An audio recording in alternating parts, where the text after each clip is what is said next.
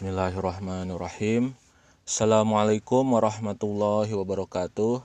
Alhamdulillahirabbil alamin Wassalatu wassalamu ala asrafil anbiya'i wal mursalin Wa ala alihi wa sahbihi ajma'in. Amma ba'du.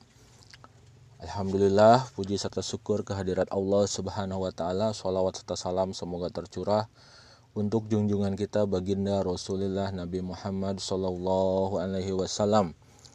Selamat berjumpa anak-anakku sekalian. Semoga semua dalam keadaan sehat walafiat, bahagia, sejahtera, dan diridhoi oleh Allah Subhanahu Wa Taala. Amin ya robbal alamin.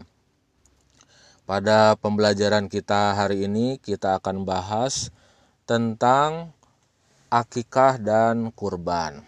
Pada minggu lalu kita sudah bahas tentang penyembelihan hewan. Sekarang lebih spesifik lagi tentang bagaimana itu eh, akikah dan kurban. Nah, kita mungkin kalian pernah tahu ya dan sudah sering melihat eh, terutama saat kurban di lingkungan sekitar kalian. Nah, mudah-mudahan ini bukan hal yang asing lagi bagi kalian. Eh, kita bahas mengenai akikah terlebih dahulu. Nah, apa itu akikah? Nah, secara bahasa artinya memutus ya atau melubangi akikah itu. Nah, makna akikah secara syariat yaitu menyembelih kambing atau domba sebagai tanda syukur kepada Allah atas lahirnya anak, baik laki-laki atau perempuan. Nah, jadi akikah ini menyembelih hewan. Hewannya apa? Sudah ditentukan, kambing atau domba. Tidak bisa diganti dengan ayam. Meskipun harga ayamnya misalnya seharga dengan kambing. Kambing satu misalnya harganya 3 juta, kemudian eh, orang mau akekah pakai ayam dengan seharga 3 juta, misalnya 40 ekor ya. Itu tidak akan bisa, harus kambing atau domba. Nah, akikah ini biasanya dilaksanakan pada hari ketujuh. Jadi ketentuannya sebetulnya hari ketujuh setelah kelahiran anak. Tapi ketika misalnya orang tuanya tidak memiliki uang untuk membeli kambing atau domba, boleh hari ke-14 atau hari ke-21. Masih nggak punya juga, boleh hari ke-28. Masih nggak punya juga, minimal apa seumur hidup sekali maksimal ya bisa kapan saja yang penting eh, ada melaksanakan akikah. Pada hari ketujuh itu biasanya seorang bayi dicukur rambutnya dan diberi, diberi nama yang baik ya. Sebagaimana Nabi SAW bersabda, hadis riwayat dari Ibnu Majah, An samurata anin Nabi Sallallahu Alaihi Wasallam, Qala kullu gulamin murtahanum bi akikati tuzbahu anhu yaumas sabi'i wa yukhlaqu ra'suhu wa yusamma. An samuroh dari samuroh ani Nabi SAW bahwasanya Nabi bersabda. Kola kulu nah, Nabi bersabda kola itu bersabda kulu gulamin setiap anak itu murtahanun tergadai bi kotihi dengan akikahnya. Tuzbahu anhu yaumas sabi'i yang disembelih pada hari ketujuh. Nah, jadi dibebaskan, istilah ibaratnya dibebaskan dengan menyembelih pada hari ketujuh. Wayuh laku roksuh dicukur rambutnya rambut kepalanya. Wayu sama dan diberi nama. Nah itu eh, sunahnya nabi ya. Nah pada hari ketujuh tersebut seorang ayah belum mampu menyembelih akikah misalnya. Boleh juga dilakukan e, saat nanti anak tersebut sudah dewasa ya. Seperti yang tadi dijelaskan. Hukum akikah itu sunnah muakad sunnah muakadnya adalah e, sunnah yang sangat dianjurkan ya. Sebaiknya pelaksanaan penyembelihan dilakukan pada hari ketujuh. Tapi ya tadi boleh juga hari berikutnya ya yang penting tidak apa yang penting e, saat orang tuanya sudah mampu melaksanakan Nah, ketentuan akekah untuk laki-laki itu dua ekor ya. Kalau bayi perempuan itu cukup satu ekor saja. Syaratnya bagaimana kambing dombanya? Itu harus dalam keadaan sehat ya, tidak kurus dan tidak cacat. Kemudian juga umurnya satu tahun lebih ya, biasanya sudah pernah ganti gigi. Nah, bagaimana dengan pembagian daging akikah? Daging akikah diberikan dalam kondisi sudah masak ya. Jadi sudah masak. Nah, kemudian eh, bagaimana orang tuanya? Boleh makan nggak? Boleh ya. Menghadiahkan sebagian dagingnya kepada sahabat tetangga ya atau kerabat. Boleh juga eh, men mengundang ya ke rumahnya untuk menyantap bersama itu pembagian daging akekah apa hikmahnya? Hikmah akikah yaitu menghidupkan sunnah. Kemudian membebaskan anak dari ketergadaian. Ibadah akikah mengandung unsur perlindungan dari setan yang dapat mengganggu anak yang terlahir itu. Nah, dengan demikian ditunaikan akikah dengan ridho dan pertolongan Allah akan dilindungi dari gangguan setan yang sering mengganggu anak-anak. Kemudian hikmah yang lain juga akikah dapat menghindarkan anak dari musibah. Ya, kemudian keburukan akhlak dan juga kemalangan atau penderitaan. Dan yang lebih utama hikmah akikah ini adalah mendekatkan diri kepada Allah sebagai wujud rasa syukur atas anugerah anak yang dilahirkan. Kemudian juga eh, akikah sebagai sarana untuk melaksanakan rasa senang ya dengan adanya syariat Islam. Kemudian yang terakhir hikmah akikah itu adalah memperkuat tali silaturahmi. Karena antar tetangga datang ya kan, salaman, selamatan, ngobrol. Nah, itu mempererat yang biasa susah ketemu dengan adanya akikah jadi bertemu. Itulah pembahasan tentang akikah. Kemudian kita lanjutkan tentang pembahasan kurban. Ini kurban ini disebut juga al udiyah ya atau zamannya al adahi kurban berasal dari koroba yang artinya dekat.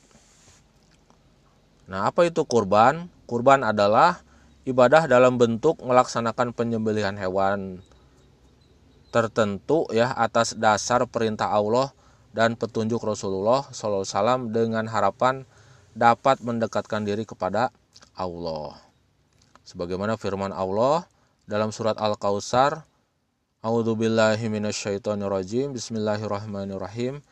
Inna a'tainakal kautsar. Fasholli li rabbika wanhar. Inna syani'aka huwal abtar. Inna a'tainakal kautsar. Sesungguhnya kami telah memberimu nikmat yang banyak. Fasoli maka laksanakanlah sholat lirobika karena robmu karena Tuhanmu. Wanhar, nah ini perintahnya. Dan berkurbanlah. Jadi sholat itu diiringi dengan kurban. Sholat laksanakan, kurban juga laksanakan. Setahun sekali ya.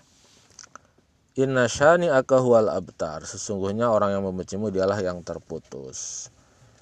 Nah, apa hukum kurban? Sama dengan akikah, hukum kurban sunnah muakad. Ya. E, bagi yang mampu itu sangat dianjurkan. Apabila tidak melaksanakan maka makruh. Jadi untuk yang mampu setahun sekali ya harga kambing paling juga 3 juta dibagi 12 250 ribu kurang lebih ya sebulannya itu eh, nabung Nah, nanti pas hari raya kurban diambil belikan kambing atau domba. Nah, jenis binatang yang diperbolehkan untuk dijadikan kurban adalah apa? Kalau tadi akikah hanya kambing dan domba, kalau kurban itu lebih banyak jenisnya. Bisa unta, ya, sapi, kerbau, kambing atau domba atau biri-biri. Nah, ketentuannya bagaimana? Unta itu yang mau dikorbankan harus berumur sudah berumur 5 tahun. Wah, cukup lumayan lama juga ya. Sapi atau kerbau itu umurnya 2 tahun. kemudian kambing itu berumur 2 tahun kalau tadi akekah kambing cukup setahun kan tapi kalau untuk uh, hewan kurban kambing itu berumur 2 tahun nah kalau domba itu boleh satu tahun ya atau telah berganti gigi kemudian selanjutnya itu hewan harus sehat ya kemudian juga organ tubuhnya lengkap tanduknya tidak patah tidak buta tidak pincang tidak cacat tidak kurus kering nah kalau korban unta, sapi atau kerbau itu boleh untuk tujuh orang. Jadi tujuh orang patungan beli sapi nah, boleh ya. Kambing domba itu hanya untuk satu orang. Nah waktu penyembelihan, waktu penyembelihan itu hari raya Idul Adha tanggal 10 Julhijjah dan tiga hari Tasrek 11, 12 dan 13 Julhijjah. Kenapa disebut hari Tasrek? Karena hari tersebut hari diharamkan kita berpuasa. Jadi eh, umat Islam ada diharamkan untuk puasa. Yaitu hari Tasrek tadi tiga hari 11, 12, 13 Julhijjah. Kemudian Idul Adha 10 eh, Julhijjah. Dan nanti satu Sawal Idul Fitri. Nah itu hanya lima hari satu tahun umat Islam diharamkan untuk berpuasa. Nah pada hari tasrek itu boleh menyembelih. Jadi empat hari 10, 11, 12, 13 ya.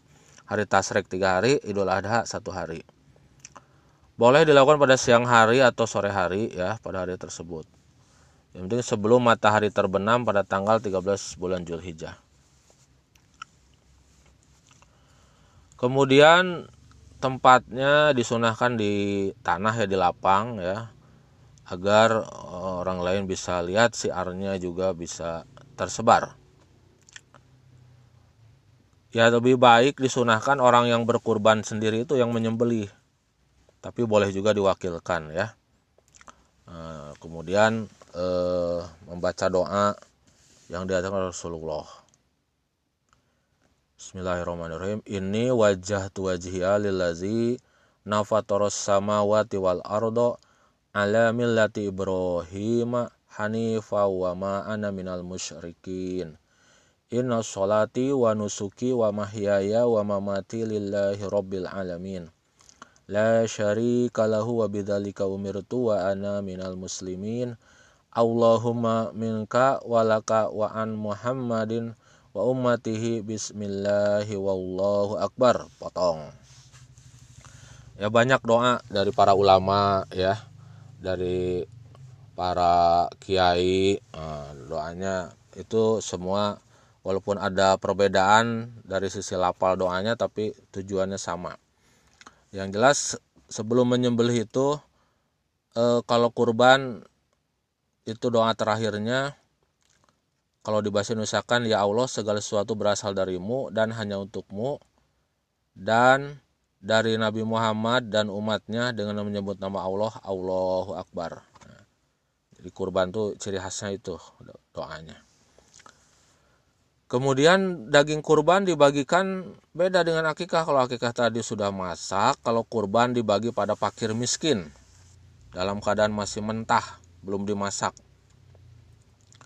Gimana yang berkurban boleh yang ngambil? Boleh ya. Tapi jangan banyak-banyak. Paling banyak sepertiganya aja. Eh, dua pertiga dibagikan pada fakir miskin. Nah apa hikmah dari pelaksanaan kurban ini?